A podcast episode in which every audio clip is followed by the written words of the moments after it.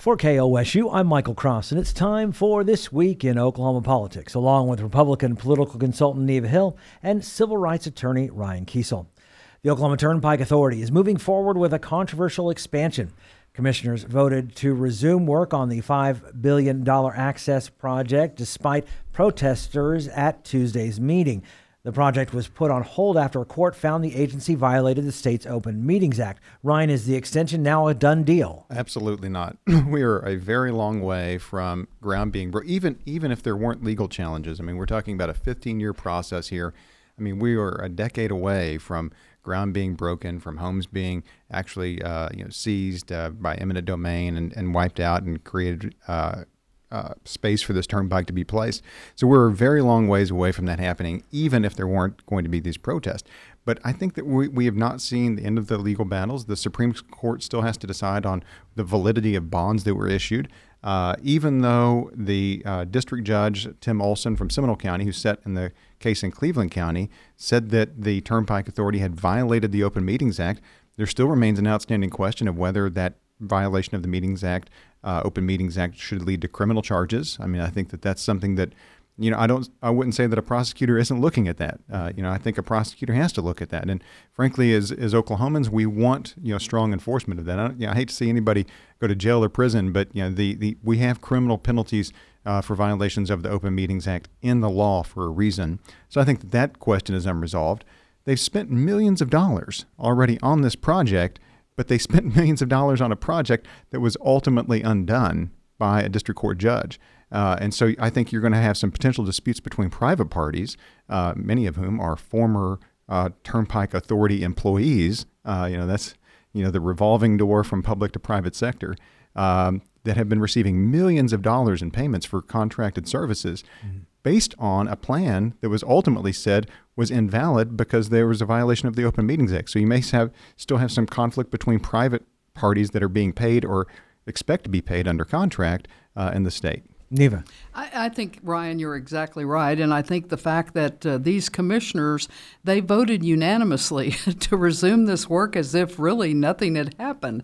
And I think the question uh, certainly you had more than 30 uh, folks that were pro- protesters that uh, have opposed this from the get go. Uh, they were at this meeting earlier this week. Uh, one of the members uh, uh spoke and basically, you know, said very much what you just said. I mean, uh, she made the point that that they have already been found to be willfully violating the law based on um, what's been brought to them. And the issues that are um, bef- that are related to that uh, certainly have the possibility of criminal prosecution. And I think uh, there's already been comments by uh, the the uh, these group of homeowners, the protesters, and their attorneys that uh, that they are pushing uh, for this to at least be addressed and, and seriously looked at. So um, again, they come to a meeting, they they continue to expend money on something that is. Um, basically been stopped dead in its tracks just weeks ago, and and uh, seem to be in the mode at the uh, Turnpike Authority of just forging ahead with the assumption that somehow they'll just be able to override this, overcome this, withstand whatever comes along, even um, another adverse ruling from the Supreme Court, which, as you say, Ryan, is still uh, still sitting there uh, waiting uh, uh, waiting for action. So I think, uh, and when you talk about these former employees, uh, um, now there's certainly more scrutiny on some of the some of the vendors, some of the folks that are have done professional services, and one company in particular that, that had the two former high level uh, transportation officials in it. I mean, the uh, they approved uh, these commissioners approved another six million and change uh, to them at this meeting, which brought I think the tab to about twenty million that they've been paid related to Access Oklahoma, a a a Oklahoma Turnpike Extension Plan that is riddled with questions and problems that are still not fully resolved. Oklahoma's incoming attorney general says investigating the misuse of pandemic relief funds will be a priority of his administration. Gentner Drummond, who is getting sworn in on Monday, says it's part of his goal to protect taxpayer dollars. Neva Drummond and Governor Stitt aren't exactly allies, so how could this impact the administration? Well, I think uh, I think we have um, a, a, new four-year term. We have new uh, new folks and new faces. Uh, certainly, a new attorney general, and I think that uh, in the instance of taking a look at this uh, uh, probe of the pandemic relief fund, not a surprise. I think that Attorney General elect Drummond um, made uh, this point throughout uh, his campaign for attorney general. That one of the uh, one of the things that uh, uh, he said was often was the fact that there had been too much scandal, too much secrecy over the uh, the past several years, and that he was going to be a change agent that was going to uh, um, get to the bottom of some of these issues. So you know, you ha- and I think we have to remember that in the instance of the uh, of, of these relief funds, uh, that the governor's emergency education relief funds that, that uh, have been called into question with some of the purchases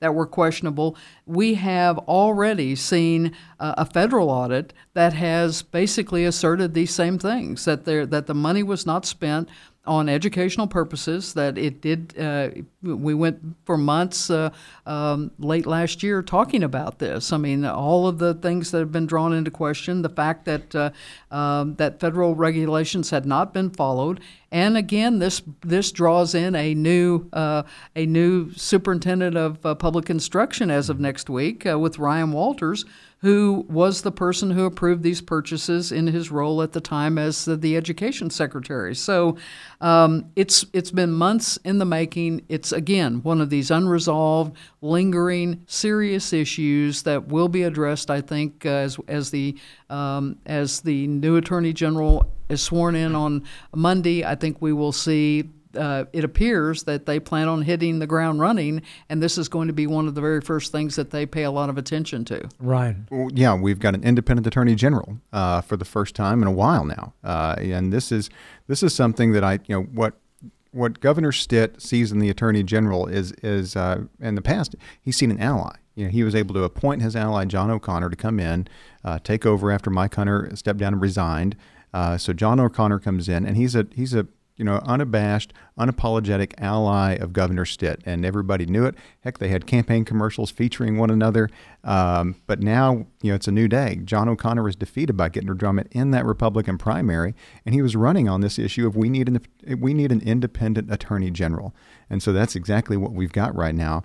Um, and you, you mentioned the U.S. Department of Education audit that the incoming attorney general is talking about you know, that found that the state of Oklahoma did uh, not follow federal regulations, and that Ryan Walters, uh, you know, who is a who is a Stitt appointee, education secretary at the time, about to become superintendent of public instructions next week, he approved these purchases, directly approved these purchases, and then think of the timing. So that happens, and then in August.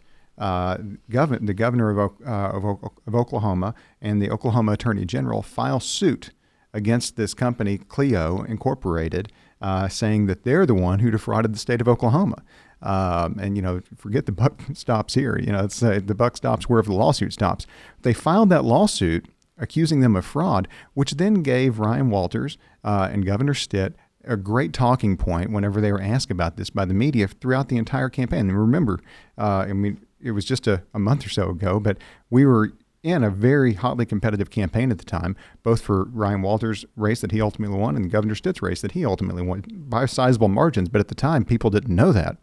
And so they were able to say, well, you know, that's not us. And it was this company that defrauded the state of Oklahoma, and we're suing them for fraud. We're taking care of it. But they never served the lawsuit.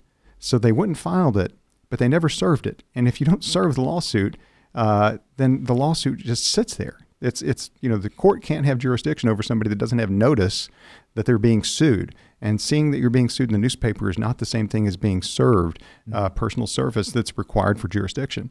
So it does seem more and more like that that was a political play.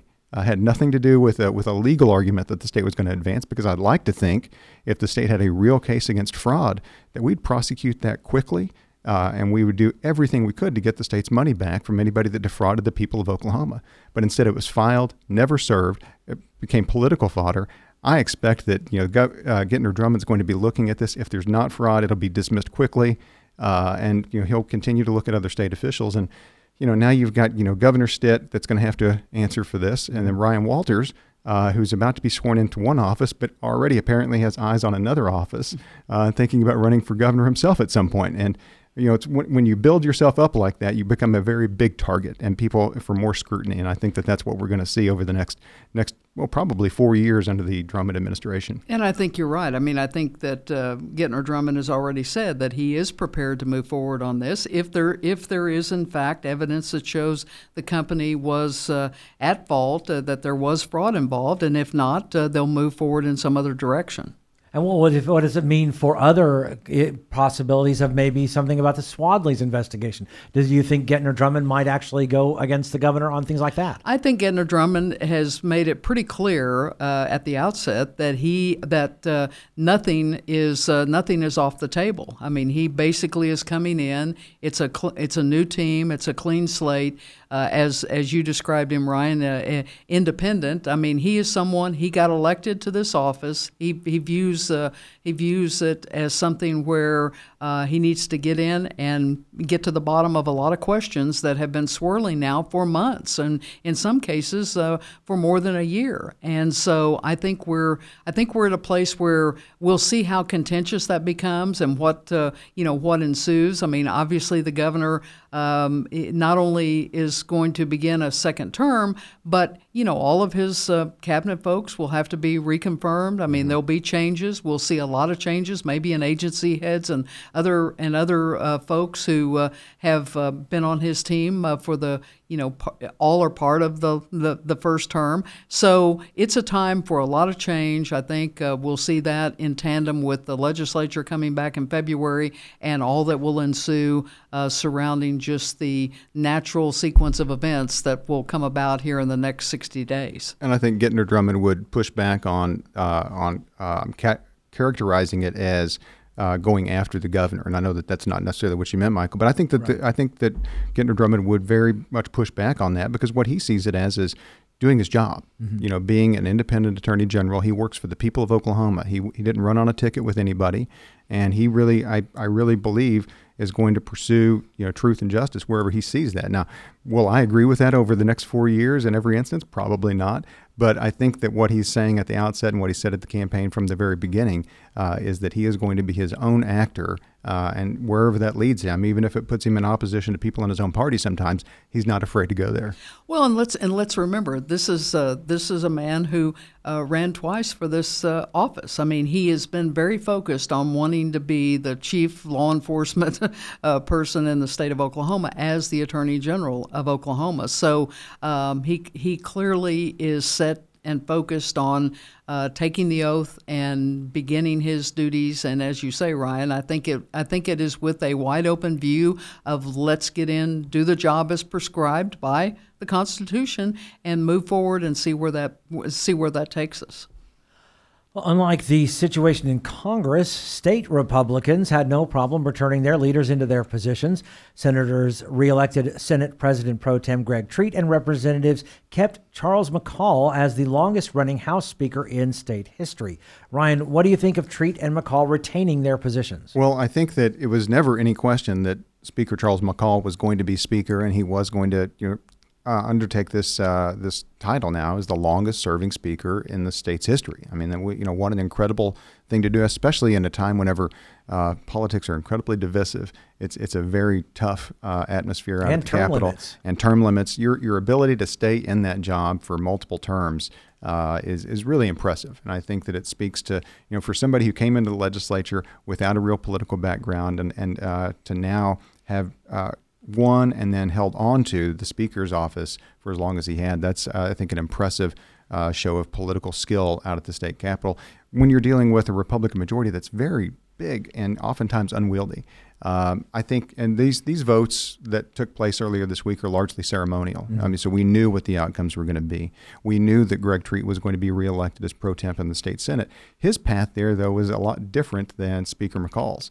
Uh, his his ability to serve as President pro again, I think, was called into question. Uh, he won by what I understand, is a very narrow majority among his caucus uh, to be reelected and nominated from his caucus. And and that's I, I think that that speaks, and we've talked about this uh, a lot on this program. It speaks to the dynamics in the Senate and the House and how they're different right now. There seems to be a much more unified Republican caucus in the House than there does to be in the Senate.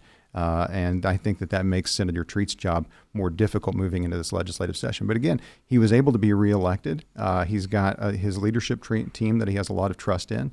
Uh, and I, I, I think that it's going to be up to them to build, even though they have a supermajority, to kind of maintain that supermajority uh, on on critical votes, especially on things like taxes uh, and school choice. And you know, looking at the the U.S. House, you mentioned the U.S. House, Michael. It's it's really uh, quite astounding that we're at this point where we've had multiple ballots. I think over six now. Kevin McCarthy, uh, who was the presumptive United States Speaker of the House, is you know continuing to fight, but seems to be out of the running. I said earlier before we taped, I said, "Have you ever been to a funeral and the corpse doesn't know they're dead?" that's that's kind of what we're at right now.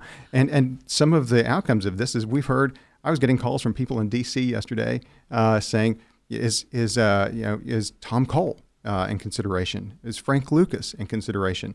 You know, people that have been in the U.S. House for a very long time have a lot of respect of their colleagues, uh, and you know that's kind of where the Republican caucus seems to be going right now. And as we tape, we haven't had resolution on this, but um, you know, how cool would it be even though I disagree with their politics in, in many instances, how cool would it be for the state of Oklahoma to once again have a, have speaker, a speaker, of the, the House? House? yeah, and of course we're recording this on Thursday morning. Uh, they re- resume in about 20 minutes, and we'll know a little bit more later on.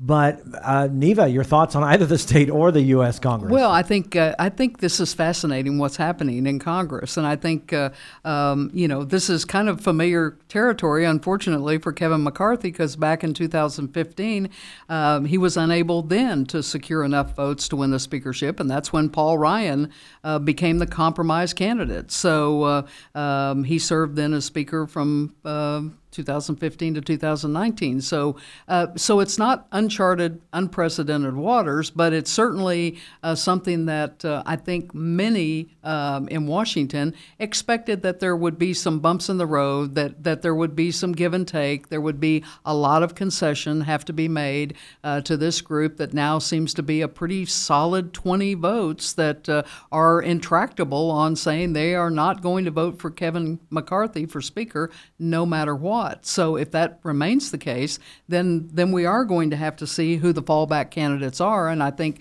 um, uh, Bloomberg and other uh, outlets uh, uh in the last 24 hours have uh, have had a list, a short list of five names, and Tom Cole being uh, number two uh, behind Steve Scalise of Louisiana as uh, a very likely prospect to uh, to be a, a fallback candidate and a potential House Speaker. So, uh, and I think I think you're right, Michael. I think it is anytime you have this kind of national um, stage and this kind of uh, uh, event unfolding. I mean, mm-hmm. on an hourly basis, and to have one of our own in, in our congressional delegation uh, this prominent, and and we have to remember. I mean, this is someone who uh, is a high profile. I mean, Tom Cole is on two of the most important committees in the House. He's on appropriations and rules. I mean, he is uh, he's been there 20 years. He's the longest serving indigenous member of Congress, and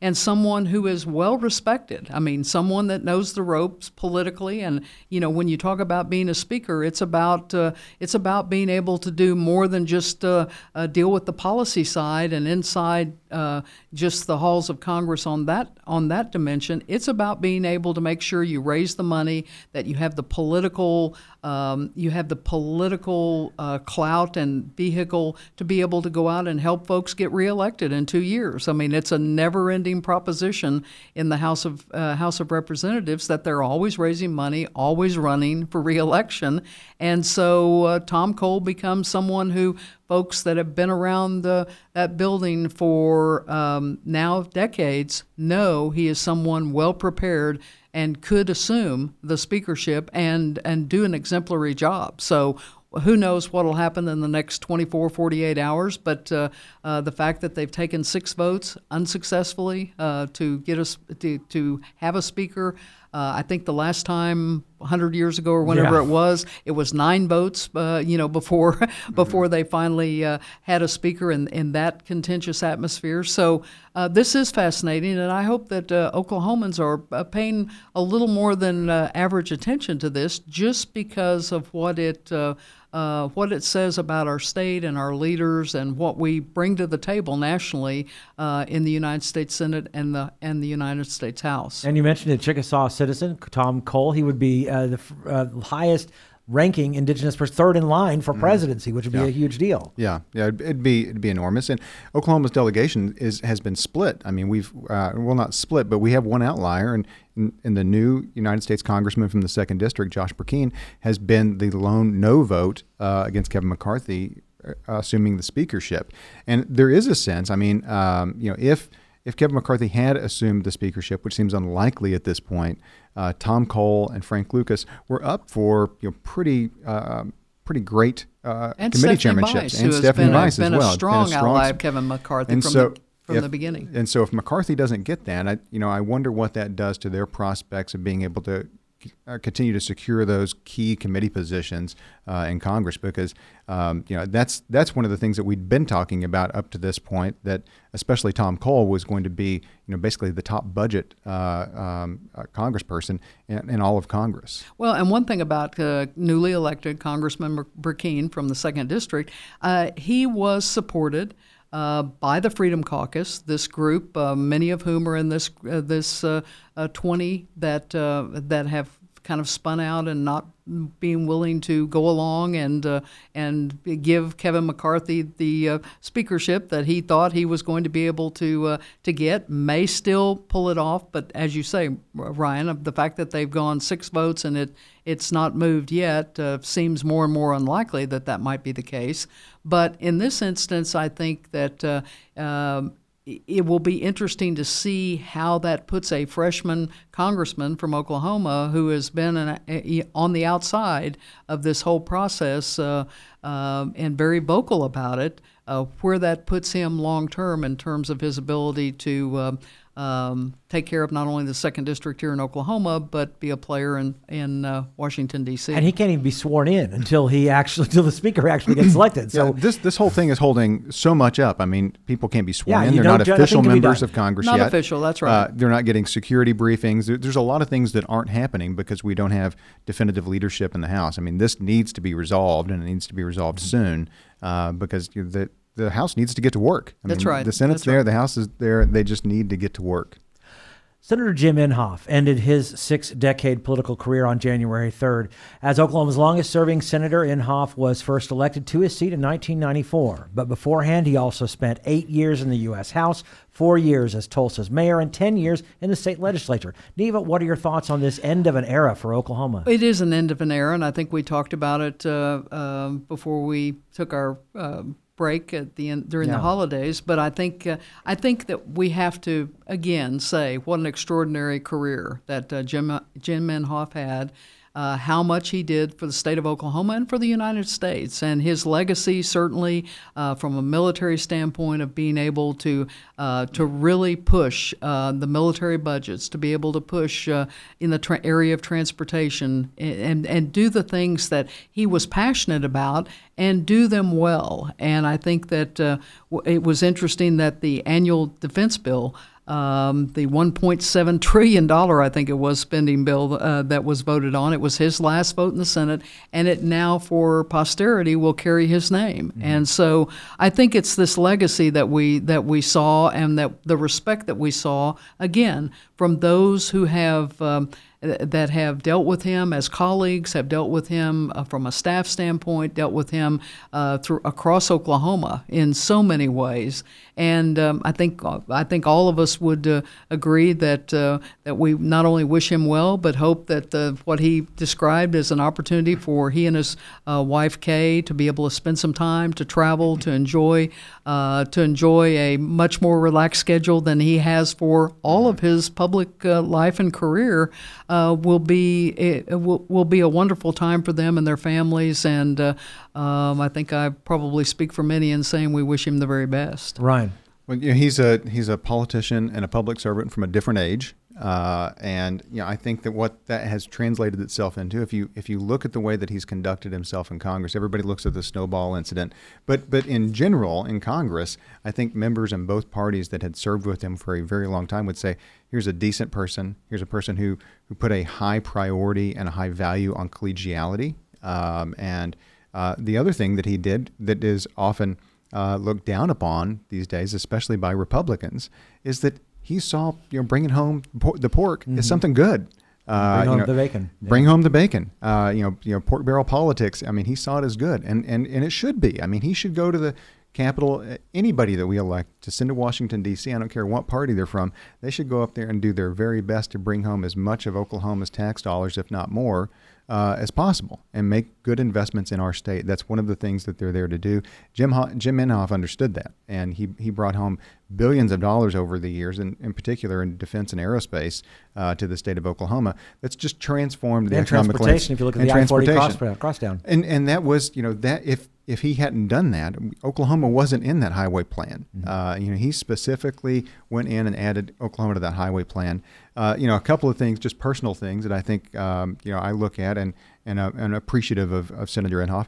One, as, as a Wiley Post buff, I love the fact that he retraced Wiley Post uh, tra- trip around the world in an airplane. How cool is that? I don't know of anybody else that's ever done that, but to have an Oklahoma sitting United States Senator do that, that that's really cool. And on January 6th, uh, when so many of the rest of uh, the Republican delegation in the United States Senate tucked their tails and didn't know what to do. Uh, did they offend the president? Did they concede to the mobs? He said, you know, even before that, it's our job to certify the election. And he voted to certify the, the election and the results of the Electoral College. That was a huge deal. And for a senior senator to do that, I think that it set a tone for a lot of other senators. Um, I think that the part of his legacy that's not going to live out well is his climate change denialism. Uh, I think that uh, as we see climate catastrophes already unfolding around the globe, uh, and I believe that's only going to increase, um, I think that his role as chief architect in climate change denialism is going to be something uh, that will be a stain on his legacy moving forward. Um, and that's not just going to be with him. I mean, he, he's that doesn't end with his retirement. He's had hundreds of staffers that have come through his office that have gone on to work at the EPA, gone on to work in the private sector, that are going to con- continue his way of thinking about uh, climate change and the fact that it doesn't exist, and being a proponent of uh, just you know uh, against clean energy for the most part and for fossil fuels. That's going to be part of his legacy that I think when we look back will be a stain on it. I don't think that his entire career has to be that, but that's that's definitely going to be something that the history books will look at. And I think when when we talk about, I mean, uh, any person who has been in serving in public life for as long as Jim Inhofe did, I mean, he had very definite opinions. He had very definite uh, ideas that he advanced, and but I think that it's important to remember talking about him uh, in terms of his role in the United States Senate, he forged many significant uh, uh, relationships with Democrats. I mean, mm-hmm. you know, the, the very thing you're talking about, he and Senator, uh, uh, former uh, Senator Barbara Boxer from California, I mean, they battled for years over EPA issues and, and were diametrically opposite on, on, on much of that. And yet they worked together on some of the most sweeping uh, highway and mm-hmm. um, water projects uh, that we've seen in, in decades. And so um, he was someone who respected the institution. He was someone who respected his colleagues. I mean, it's a it's a playbook that, frankly, any incoming uh, newly elected uh, member of Congress uh, on either side of the aisle should, I think, take note because I think there are a lot of very significant lessons and important lessons that can be learned from the life and legacy of Jim Inhofe as a United States Senator. And that's right. The, the respect for those institutions is integral to our democracy uh, and, and understanding that this is, and, you know, too often now we see Republicans and Democrats that don't want to even be seen working together because they're afraid that there's going to be a campaign mail piece that's going to show them, you know, Republicans sitting next to AOC or AOC sitting next to some far right person. You know, it's going to be used against them. You know, how could you sit with this person that does X, Y, and Z? How could you be in the same room with this person? Because there is this this sense of purity politics uh, that I think exists on both sides of the aisle right now mm-hmm. um, that that gets in the way of that. And you know, more more folks. I think you're right, Neva. You know, whether it's Markwayne Mullin or jo- Josh Brecheen, these folks that are assuming new positions in, in Congress and the United States Senate right now, respecting these institutions, fighting for these institutions, and believing in collegiality. That's that's should be number one and number two in thinking of how to approach these jobs. Uh, Ryan Neva's comments do not necessarily reflect the views of KOSU, its staff, or management. Programs like this are made possible through support from KOSU members who are listeners like you. Consider a gift to KOSU in support of This Week in Oklahoma Politics at donate.kosu.org.